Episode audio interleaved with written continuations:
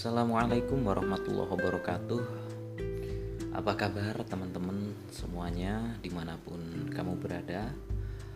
Pada episode kali ini saya akan membahas atau membincang tentang dongeng ya.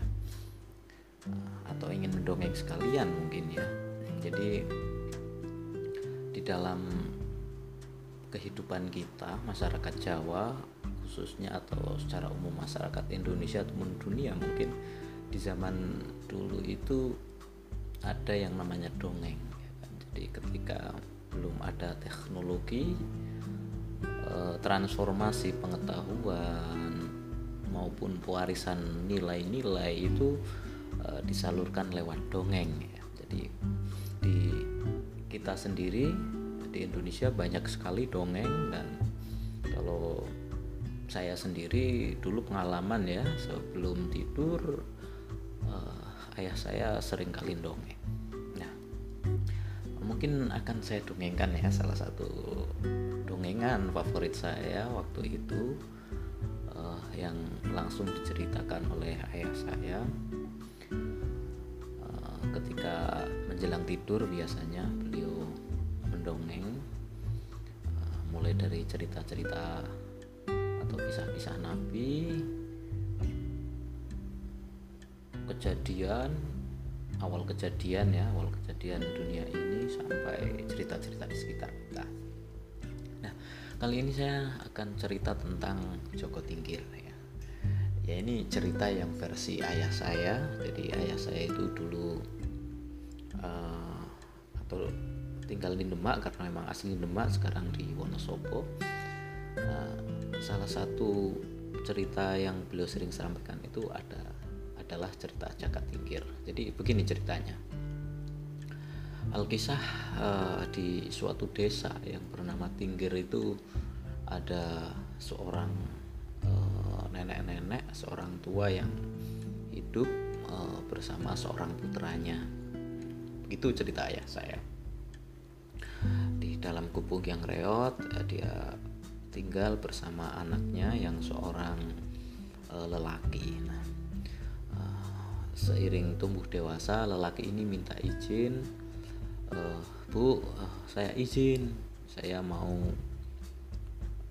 apa namanya, mau mengembara, istilahnya mengembara atau mencurut apa menuntut ilmu. Ya sudah nak, semoga baik-baik saja, jaga kesehatan, eh, jaga teguh apa-apa yang telah diwariskan kepada kita. Itulah intinya seperti itu, jaga tinggi pamitan dan beliau berguru. Nah, akhirnya eh, jaga tinggi berguru eh, banyak hal mulai dari silat kan zaman dulu itu silat merupakan salah satu ilmu yang cukup digemari ya. Uh, hampir semua orang ya terutama di kalangan-kalangan bangsawan atau uh, rakyat jelata semua mempelajari ini silat ya kan.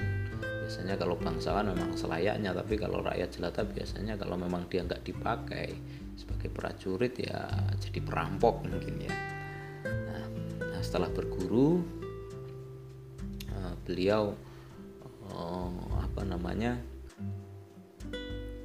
uh, pergi ke kota ya kan? Pergi ke kota.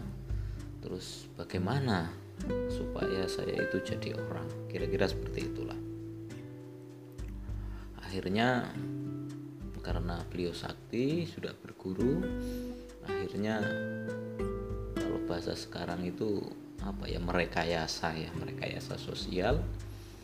Uh, beliau atau Joko Tingkir ini mencari sebuah lembu cari sebuah lembu yang kemudian di kupingnya itu atau di bawah tanduknya itu dikasih tanah liat yang sebelumnya sudah diberi doa kan gitu. Nah, akhirnya beneran. Kerbau itu dikasih doa dikasih mantra jabat-jabu akhirnya dia lari ke kota dan mengobrak pabrik kota ya. itu yang dikenal yang namanya kebun danu ya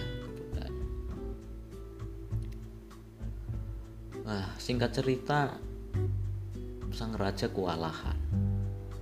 Sang raja kewalahan ini rajanya adalah raja ketiga Demak yaitu Sultan Trenggono ya kalau dalam sejarah aslinya. Tapi dulu sepertinya ayah saya nggak menyebutkan pokoknya Raja Demak atau kerajaan bingung dibuat bingung karena diobrak abrik karena saking nggak ada yang mengatasi semua prajurit semua orang-orang yang terkuat sudah dikelah sudah dikerahkan tapi nggak ada yang bisa akhirnya bikin kayak sayembara lah.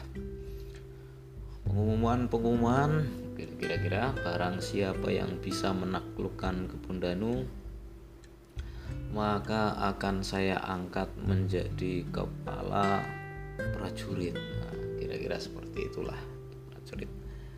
Atau akan saya angkat sebagai prajurit istana. Kira-kira seperti itu.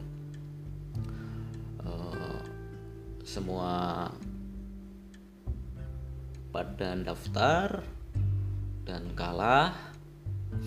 Nah singkat cerita jaga tinggir ini berhasil mendekati kerbau itu ya kan? Jab, tanahnya diambil terus dibanting kerbau itu. Akhirnya keadaan kota atau di seputar istana menjadi tentram kembali. Nah, raja ketika itu bahagia akhirnya mengangkat jaga tinggir Eh, menjadi prajurit di istana. Nah, karena memang Joko Tinggir ini potensial pemuda yang tangguh, uh, maka karirnya cepat naik, uh, ya kan, karirnya cepat naik. Yang tadinya jadi uh, prajurit pengawal istana sampai kemudian naik-naik terus, akhirnya dia diangkat jadi kepalanya kalau sekarang mungkin ketua pas pamres ya. Nah, singkatnya seperti itu. Nah eh, singkat cerita. Wah ini cerita ayah saya begini singkat cerita. Ketika dia sudah sukses sudah menjadi ketua pas pamres lah sudah punya kuda sudah kalau dulu mungkin punya apa ada bajunya baju kebesaran macam-macam uh, dia pulang pulang menemui ibunya yang ada di rumah yang memakai jaran hmm, memakai kuda ya.